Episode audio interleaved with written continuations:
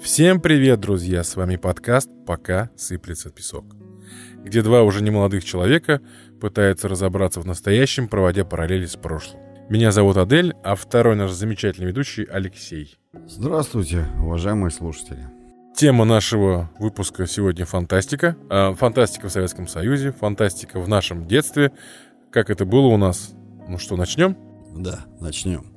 Так, вот э, давай, наверное, сразу определим, чтобы нам было легче вести разговор, наше отношение вообще к фантастике, твое и мое.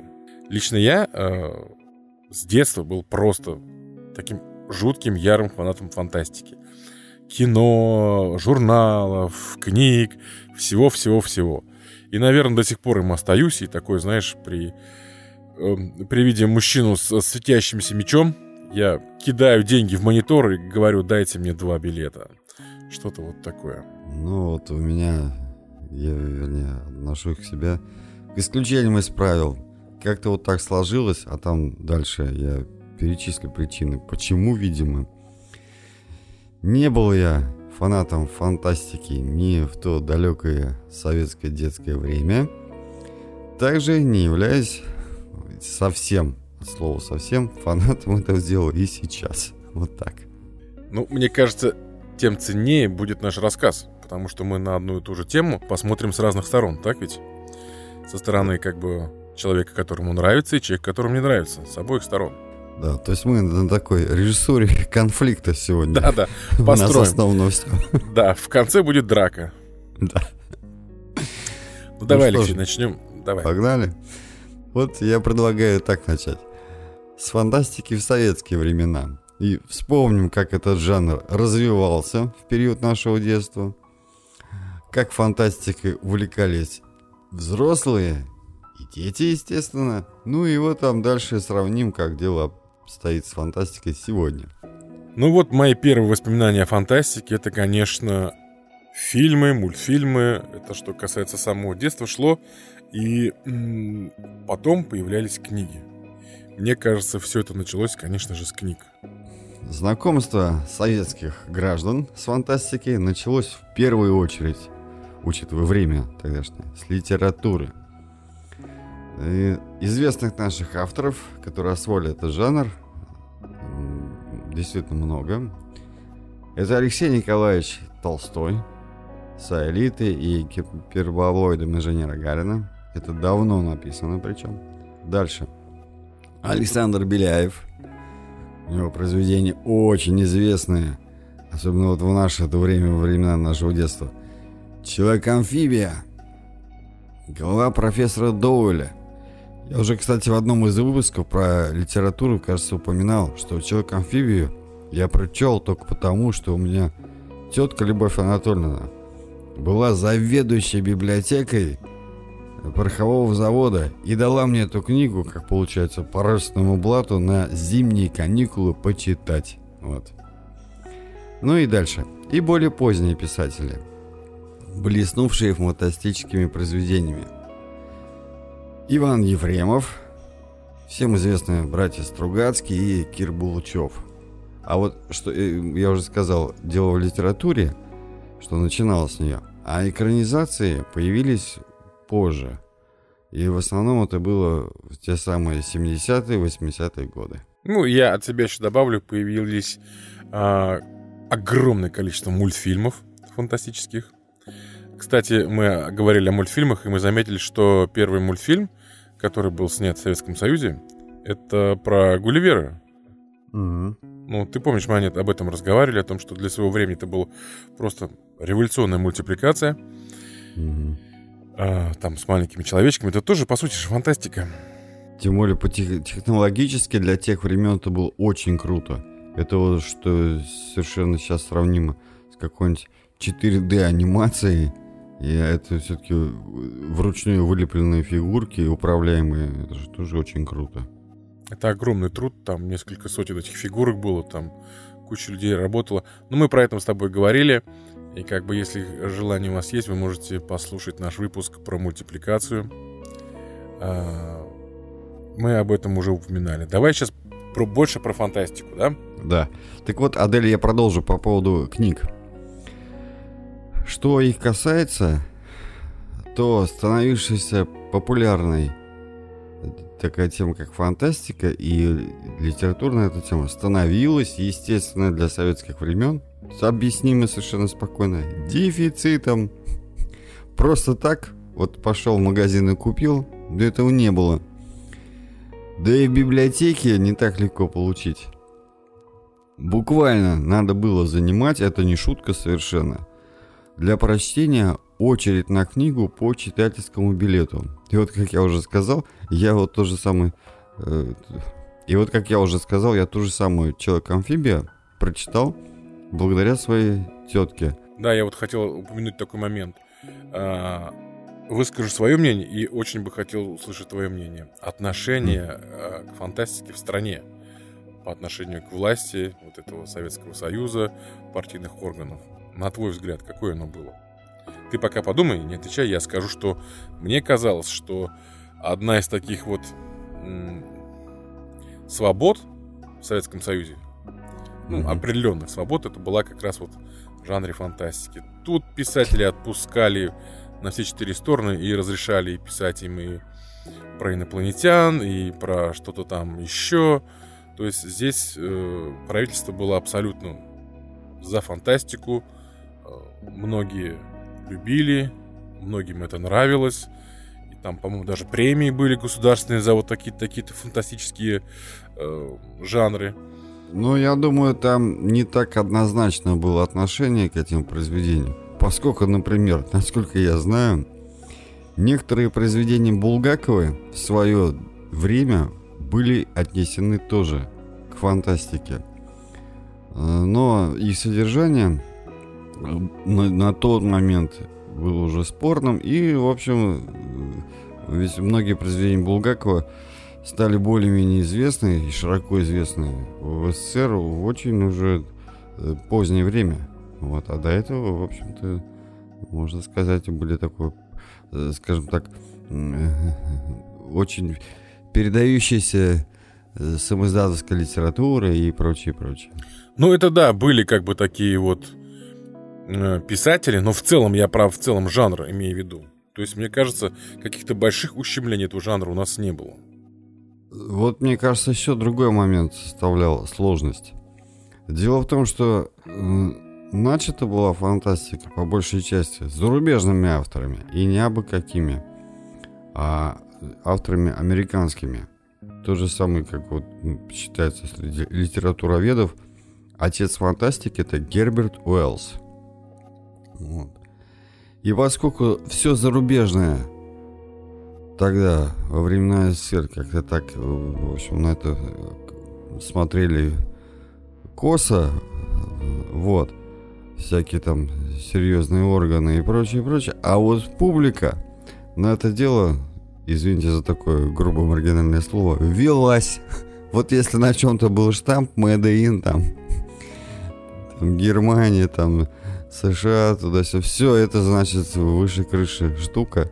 А уж если это книга импортного автора, ну все, это обязательно к прочтению. И вот, насколько я знаю, издавались-то по большей части э, советские авторы. А вот что касается э, зарубежных фантастов, тех же самых, это было действительно дефицитом, еще не то было достать и прочее, прочее. Ну, тут надо отметить, что в Советском Союзе была такая градация фантастики и особой популярностью и особым разрешением от государственных органов получала научная фантастика. Космические ракеты, открытие новых вот этих вот э, планет и прочее, прочее, это вот просто популяризировалось. Взять ту же там Алису Селезневу, там те же фильмы детские космические. Это все как бы правительство и э, выделялись деньги, и нещадно, короче, все это популяризировалось на волне того, что вот мы космическая страна, мы первые в космосе побывали. Э, о том, что это оказывало э, внимание на юные умы, говорит, на мой взгляд, такой факт. Среди молодежи, то есть школьников и студентов, фантастику ведь не просто читали – в ходе, например, там всяких вечеринок и так далее, ее обязательно обсуждали. И то есть надо такой факт отметить, что она стала модной.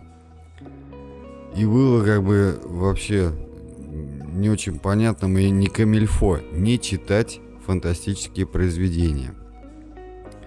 И люди на этих встречах, вечеринках делились впечатлениями, упоминали о новых авторах и их книгах. И более того, это если говорить о литературе. И очень немногие могли даже похвастаться, что смотрели фантастический фильм. Или даже более того, его зарубежный э, какой-то э, вид или названия такие часто мелькали в речи, иногда в прессе. Например, те же самые «Звездные войны». И вот реально посмотреть, в кинотеатрах они, помню, точно не шли в то время, в советское. А видеомагнитофоны имелись редко у кого. И вот если кто-то все-таки утверждал, что вот он этот фильм смотрел, то, вот как мне кажется, скорее всего, он слышал от какого-то знакомого пересказ этого фильма. Вот. Опять же, и это, ну, я думаю, сейчас для многих будет удивление, интернет в каждом доме тогда еще отсутствовал и не был толком изобретен. А вот что касается кинотеатров и телевизора, э, фильмы жанра фантастики показывались довольно редко. А уж вот а, что касается зарубежной кинопродукции, то многие только лишь название слышали, ни разу их не смотрев. Ну, так. ты. Ну вот сейчас давай будем с тобой спорить. Смотри. Ну давай. Уф. Я помню из рассказов э, моего отца, да и мамы, потому что мама моя была влюблена просто по уши, и она, и все как бы девчонки со двора в одного актера. Mm-hmm. И пол страны женщин было влюблена в одного актера, который снялся в фильме «Человек-амфибия». Да. Это был самый популярный фильм в те времена. Ну, mm-hmm. ну, фильм давнишко, когда он вышел, это фантастика. Народ повально ходил, повально смотрел. Дальше, допустим, э, еще берем «Отроки во вселенной». Да. Э, там еще какой-то фильм есть вот про этот э, фильм. Э, был фильм телевизионный, один из них, я не помню сейчас уже, как он называется, что-то такое там, что-то «Москва Кассиопей», какие-то такие, да, там Москва. целая серия таких фильмов была. Э, это же тоже было, народ повально смотрел. Это что касается вот именно кино. Mm. Значит, кинзадза. Та же... Ну, это значительно позже. Ну, нет, я согласен, да, значительно позже это. Но тем не менее, я помню, в ДК строителей там было три или четыре дня, когда билетов вообще не было. То есть на на кассе было... Мы при, там, почему помню? Потому что мы приходили за билетами, и на кассе вот с утра висела табличка, билетов нет, билетов нет. Так мы три или четыре дня ходили, и вот просто билетов не было. И уже потом вот билеты появились. Это что касается кино.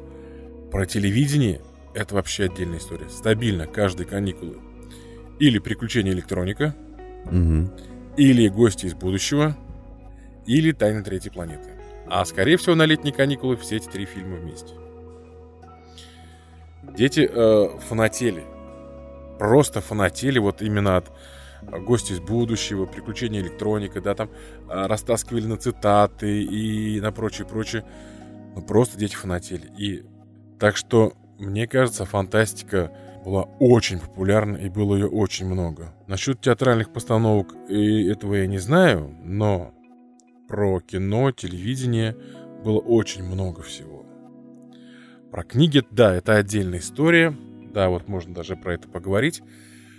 Книги было очень трудно достать, особенно таких вот, знаешь, зарубежных авторов. Но была серия книжная, называлась «Зарубежная фантастика», где mm-hmm. там были в основном польские, там какие-то фантасты, что-то такое.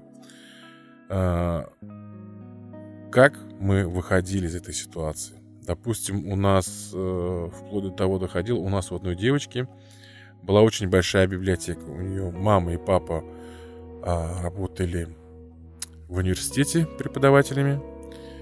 И у них была дома большая, шикарная библиотека. И она создала свою домашнюю библиотеку. То есть мы к ней приходили, она там выдавала нам такую бумажку, что там до такого-то числа, там, значит, вернуть, все и прочее, прочее. А, и мы брали у нее книги вот эти фантастику читать. Я очень помню. То есть люди менялись книгами. Там на корешках подпись была там книга такого-то, такого-то. И люди менялись книгами, люди читали просто вот. Э, процветал сам издат.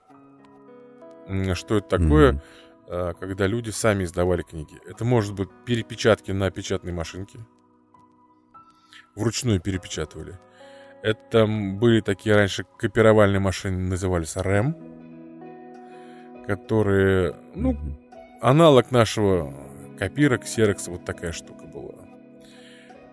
Насчет... Э, ходили легенды, что какие-то были тайные смены на печатных фабриках. Этого я не знаю, врать не буду, но ходили легенды, что там во вторую, в третью смену, то есть когда смена заканчивается, в книгоиздат, там, значит, э, в типографии э, делали тираж дополнительный. Люди выходили, как бы все это было не совсем законно, но из-за того, что книги были дефицитом, их продавали и получали такие вот огромные барыши. Вот про это ходили легенды. Ну и про то, что вот ты говорил, люди собирались, э, читали и делились. У нас была история, у нас, я двоих знаю парней, вернее помню, в классе, которые сами писали фантастические рассказы. Даже так? Даже так, я тебе серьезно тебе говорю. И мы собирались их, мы их читали.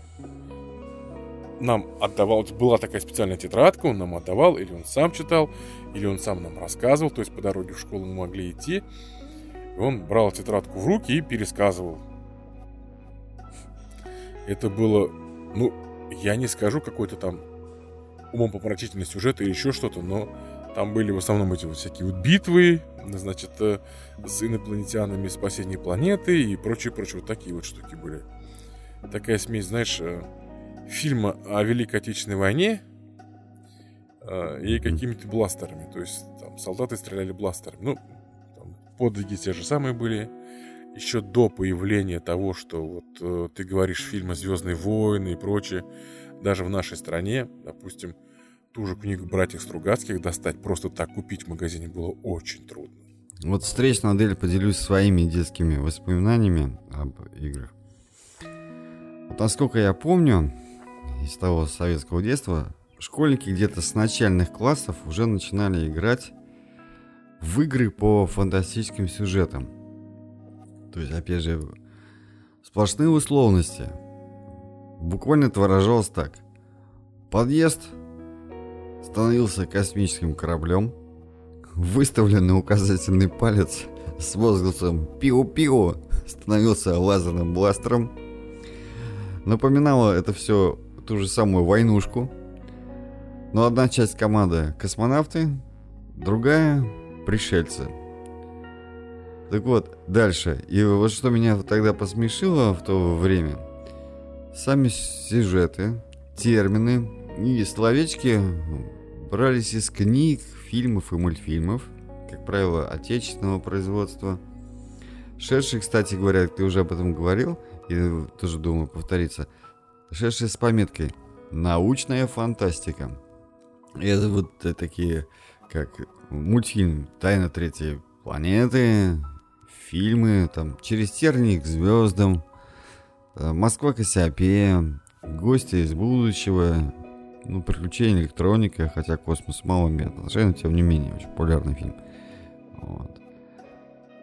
И вот сразу оговорюсь, как ты опять-таки на это внимание в самом начале заострил. Эти детские фантастические игры моих там одноклассников и друзей, соседей по дому, по двору оставляли в то время равнодушным. Может быть, допускаю. Фантазии не хватало на все эти условности. Ну или другое. Как говорил герой Анатолия Попанова «Бриллианты в руке». В нашем деле главное реализм. А, что вполне объяснимо для советских времен. Поскольку СССР активно осваивал космос. Ведь э, это мы уже говорили в выпуске про телевидение советское, в каждой ежедневной новостной программе «Время» шел обязательно репортаж с орбиты. И все знали, кто сейчас из наших в космосе и чем они там занимаются.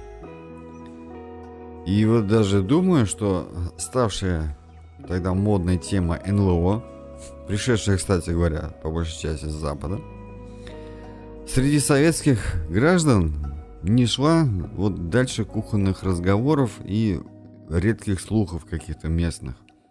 Ну, надо сказать, что э, в целом это нормально, что кому-то не нравилась фантастика. Это, можно сказать, не только у нас во всем мире, и за рубежом тоже. То есть огромная часть населения не понимала в таких фантастических всяких, что называется, приколов. Ну, тут, мне кажется, дело вкуса. Но, тем не менее, я уверен, что ты в детстве смотрел и «Электроника», и, значит, и «Гостю из будущего», вот это все вот эти вот, и «Москва КСП». Я уверен, что ты это смотрел. Во-первых, потому что другого ничего не было. Прибавлю к реализму вот к этому еще два момента из своего детства. Ну, первое. Я из семьи военного. И дальше такую запятую жирную поставлю, что жили мы в таком открытом военном городке, где все вот окружение. Мое это были дети военных, те же самые мои друзья. Их родители военные. И вторая причина. Мы жили совсем рядом с аэропортом. Он тогда назывался сейчас э, старый аэропорт. Тогда, в детское время, я привык засыпать и крепко спать под гул и рев самолетов, которые приземлялись и взлетали. И очень, не просто часто, а ежедневно их видел. Тех же самых летчиков в том числе. Поэтому отношение к космосу было весьма специфичным. Еще по одной причине. Еще в детстве прочитал я книгу космонавта Алексея Леонова. Называется «Выхожу в космос».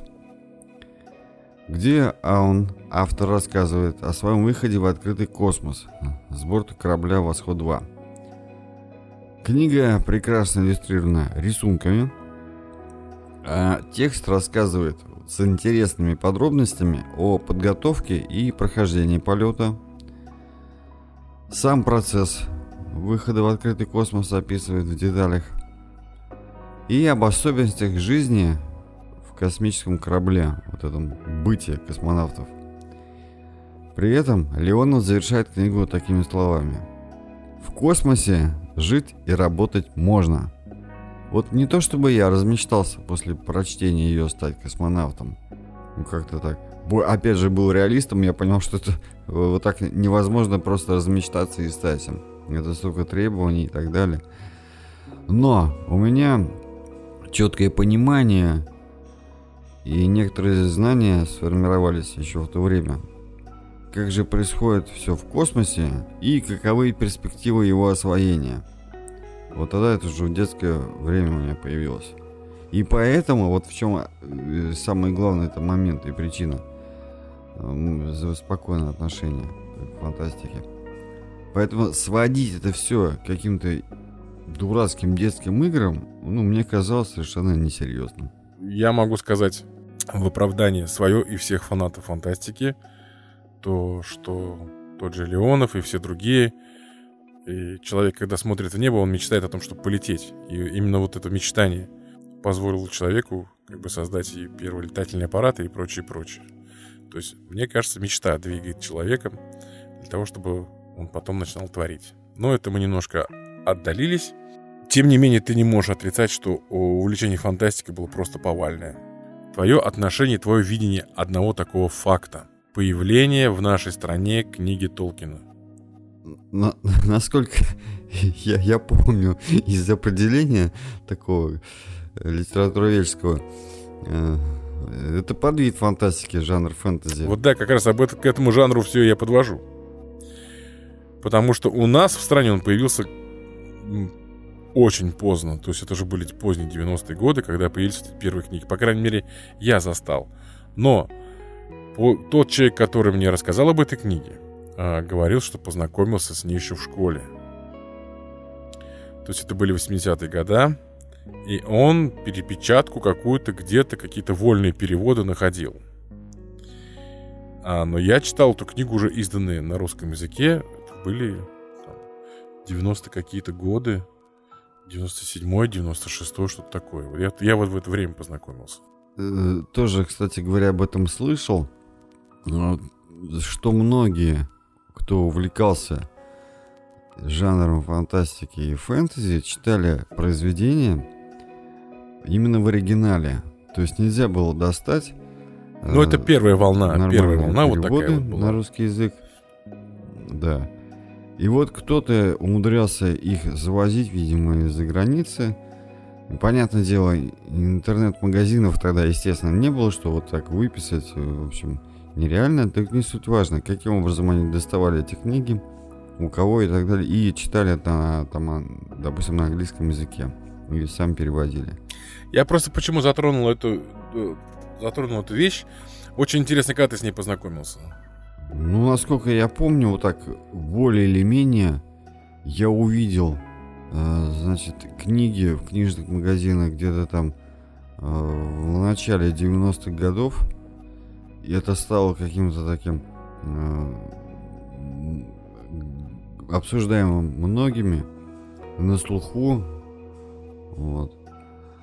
И дальше, я помню репортаж по нашему местному телеканалу, который рассказывал о увлекающихся вот, этими книгами. Ну и об, об этом попозже, там пониже расскажу. Я просто как раз хотел вплотную к этому жанру подойти. То, что э, у нас в стране э, эти книги получили огромную популярность, и родился такой целый пласт населения, которые увлекались не просто чтением, а люди собирались и, так сказать, вживую играли фантастику. Mm-hmm, да. К сожалению, я не знаю, как это все происходило на Западе, вот эти вот все сходки. Были они там или нет. Но э, я, например, знаю точно, ты знаешь таких людей. Я работал э, в одной конторе, где у нас шесть человек, ребята, занимались тем, что вот ездили на такие сходки, Э, у них были луки, стрелы, мечи. И как бы они ездили, играли, вот как, как эти игры называются, я не знаю.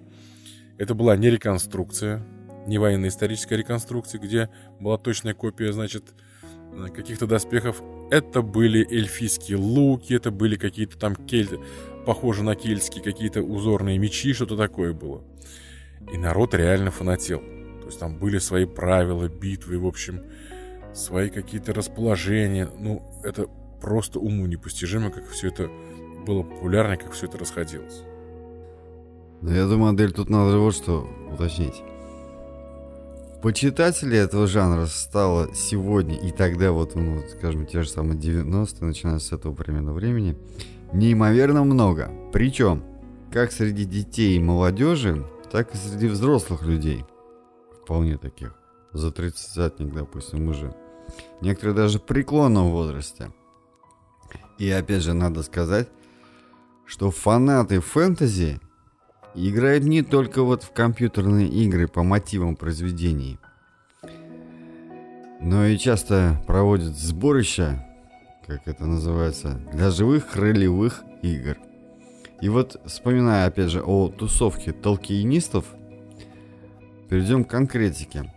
Представители ее собирались в лесах, оснащенные вот этими деревянными мечами, щитами и прочей самодельной амуницией, облаченные в костюмы фэнтезийных героев, дабы поучаствовать в битвах персонажей книжных и киношных этих миров – и вот опять же еще раз подчеркну, что это не только молодежь, люди разного возраста. Причем зачастую просто крайне этим увлеченные. И ведь э, дальше больше.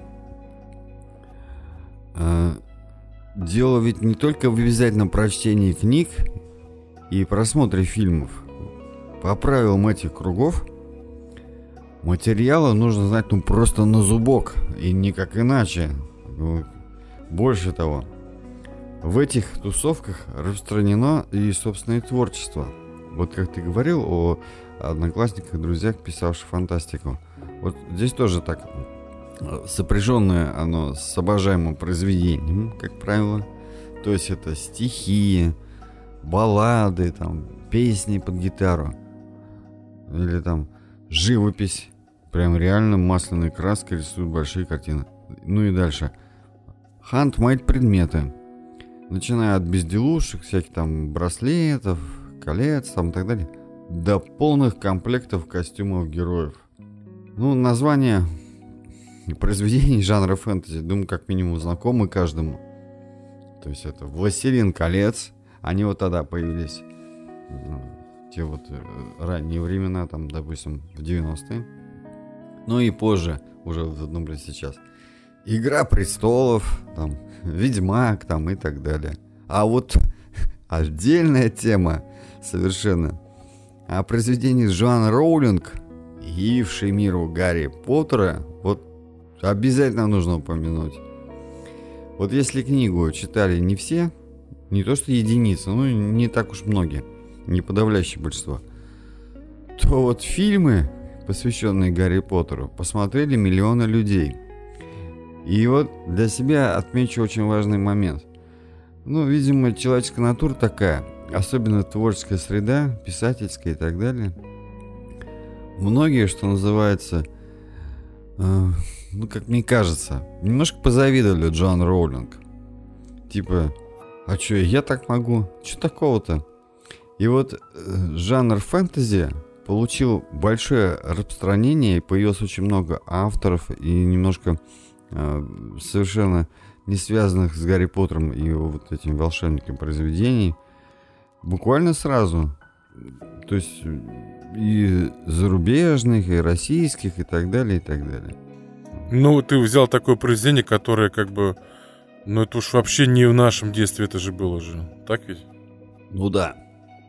Но во всяком случае, почему получила этот толчок?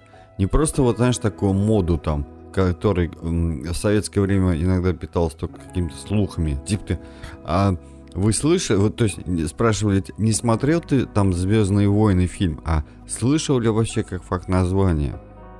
То есть слышали, ты слышишь многие, а вот чтобы кто-то что-то и хоть кадры из этого фильма видел, это были единицы людей. А тут все нормально. И кино есть, и книги. А, даже, вот подожди. У меня есть друг, ты его знаешь. Вот, он слаботочник, ну не суть. Так вот, он меня как-то э, не удивил, но я так поиронизировал. Значит, э, он сказал, когда появилась книга о Гарри Поттере, я первое, что сделал, я ее пошел и специально купил. Купил, принес вечером домой, но надо было на работу на следующий день рано вставать. Но я встал рано, но не смог удержаться. Открыл книгу. И когда, говорит, я прочел две страницы, я не захлопнул ее, я аккуратно, благоговейно положил ее в сторону – на кресло. И позвонил на работу, что называется, сказавшись больным, и на работу в этот день не пошел. И был увлечен книгой. Ну, это талант. Талант. Писатель талант фаната, чтобы отмазаться от работы. То есть это дело такое. Обоюдоострое. Я ни в коем случае не умиляю вот это вот достоинство этой книги. Я просто говорю о том, что это была не совсем уже так сказать, наша с тобой молодость, это немножко мы уже постарше были, если что касаемо именно Гарри Поттера. Это уже я больше подхожу к современной теме. То, что сейчас стало фантастикой. Потому что сейчас роль и место фантастики в нашей жизни это просто огромно. Элементарно брать э, фильмы. Ну, наверное, угу. больше трети фильмов это фантастика. Все это супергеройские фильмы.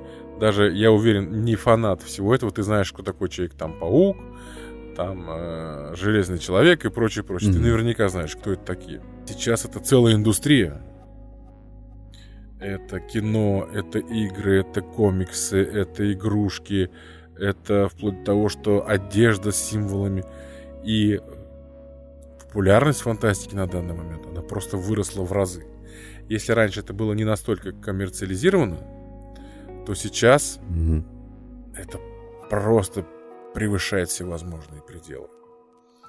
Это уму непостижимо, сколько, сколько и всего вот этого всего фантастического продается и сколько на этом зарабатывается. Огромные просто фанатские базы. Эти слеты э, фанатов комиксов. В, в фильмах, сериалах это все там вот высмеивается. Что там куча очкариков собирается в костюмах различных, значит, эльфов. А, но это на самом деле так, то что огромная фанатская база по всему миру, не только в нашей стране. И большинство фанатов фантастики сейчас, на мой взгляд, это люди, которые смотрели кино, мультфильмы и комиксы. Если брать в нашей стране, то это фанаты больше кино. Чем отличается это от нашего времени? В нашей с тобой молодости, как бы это ни было, так по-стариковски не звучало, но фанаты фантастики в нашей молодости, даже дети, это все-таки это фанаты книг. Дети больше читали и фанатели от фантастики, чем смотрели ту же самую фантастику. То есть, допустим, э, у нас во дворе больше обсуждалось э, герои книг. На- Больше впечатлений на нас производили э, книжные приключения героев, чем фантастические какие-то трюки по телевизору. И когда мы говорили, о, я прочитал книгу, а в ней такое творится, значит. Эти рассказы слушали больше и больше этому внимания уделяли. Сейчас же либо это всему виной технологии, которые шагнули настолько вперед, что э, графика стала просто фантастической. И сейчас в фильме на экране можно сделать все. Мгм. И любое существо, и человека превратить в любое, так сказать, существо, и изменить до молекулы строения там ДНК, и все что угодно можно сделать.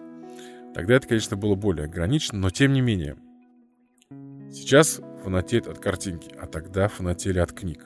С тобой, Адель, полностью согласен. Сейчас жанр фантастики во многом превратился в- реально в индустрию. И вот как всякая индустрия, она вкладывает, понятное дело, в это дело средства большие, судя по всему. И благодаря этому поклонникам фантастики сейчас не меньше, чем в советское далекое время. Тем более при такой широкой почве кино и литературы этого жанра, что активно и рекламируется и так далее. И тем более при нынешнем развитии технологий и компьютерных программ анимации. Вот, ну ты как видеомонтажер в этом разбираешься гораздо больше, чем я. Э, И при этом ведь фантастические фильмы сделаны куда более зрелищнее, чем э, в советские времена. Они превратились из развлечения для детей и юношества в зрелище, которое популярно и среди взрослых людей. И вот единственное, опять же, тоже с- соглашусь, бытует же такая поговорка э, ироническая, а книга лучше. То есть вот среди поклонников, как правило, такого жанра, как фантастика и фэнтези, что немногие, к сожалению, умеют, что называется, визуализировать образы, которые прописывает автор. Но вот э, большая часть публики все-таки довольствуется видосиками, если уж грубо так говорить. Ну, по факту-то это действительно качественно и дорого-богато сделанные фильмы со множеством спецэффектов и действительно, э, которые могут поразить и ребенку, ж понятное дело, ну и взрослому человеку дать понять, что вот смотрите, не ерунда какая-нибудь, а все у нас тут по-серьезному. Но некоторые есть, кто им может возразить, что товарищи, поклонники, что-то вы как-то вот вы слишком запали э, на все это дело, на всю эту красоту нарисованную. Книга лучше. Вот так. Я что хотел отметить, чтобы не выглядеть со стороны таким брюзжащим стариком, Мгм. Это индустрия, мы с тобой оба с этим согласны. И индустрия имеет определенные законы и каноны. По этим правилам а обертка должна быть яркой и сочной. И все эти фильмы, и все эти комиксы, и все рассказы и прочее, вот современные сейчас, они настолько шикарно сделаны, что ты просто смотришь на это и понимаешь, что это ну, произведение современного искусства. Даже те же самые фильмы — это произведение искусства. Что я хочу сказать? Я, поймите правильно, как фанат фантастики, я не против этого. В моем детстве у нас дома была большая такая книга фантастическая. Она была одна из любимых. Она называлась Станислав Лем. Автор. Я не буду сейчас про нее рассказывать. Такая большая толстая книга, там на 400 или 500 страниц. Просто розовая обложка, мягкий картон, на розовом фоне написано коричневыми буквами Станислав Лем. Если вы это где-то увидите, вы поймете, что это, ой, ну, это пособие какое-то для трубоукладчиков или что-то еще.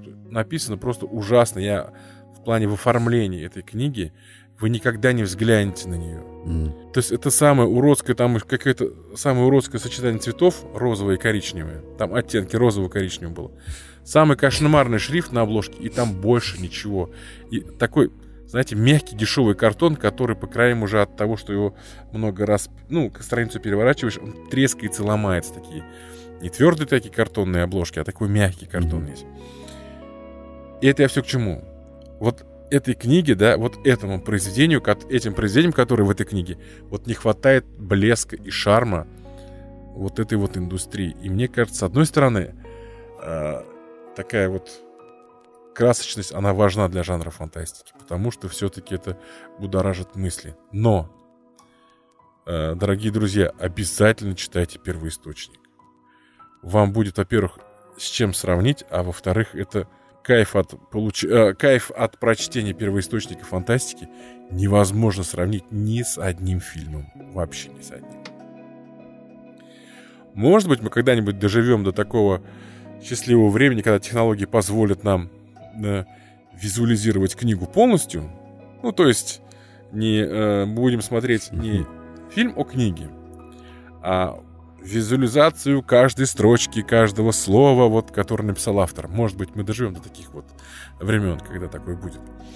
Но пока мы смотрим просто такую выжимку, которую сценарист, режиссер посчитали нужным внести фильм из книги. Mm-hmm. Хотя на самом деле в книге совершенно по-другому. Даже взять того же Толкина, там, с «Хоббитами» и с «Властелином колец», какие бы шикарные фильмы не были, в книге-то все равно все по-другому. Каково бы ни было мое отношение к фантастике и фэнтези, то сразу скажу из своих наблюдений и всего такого.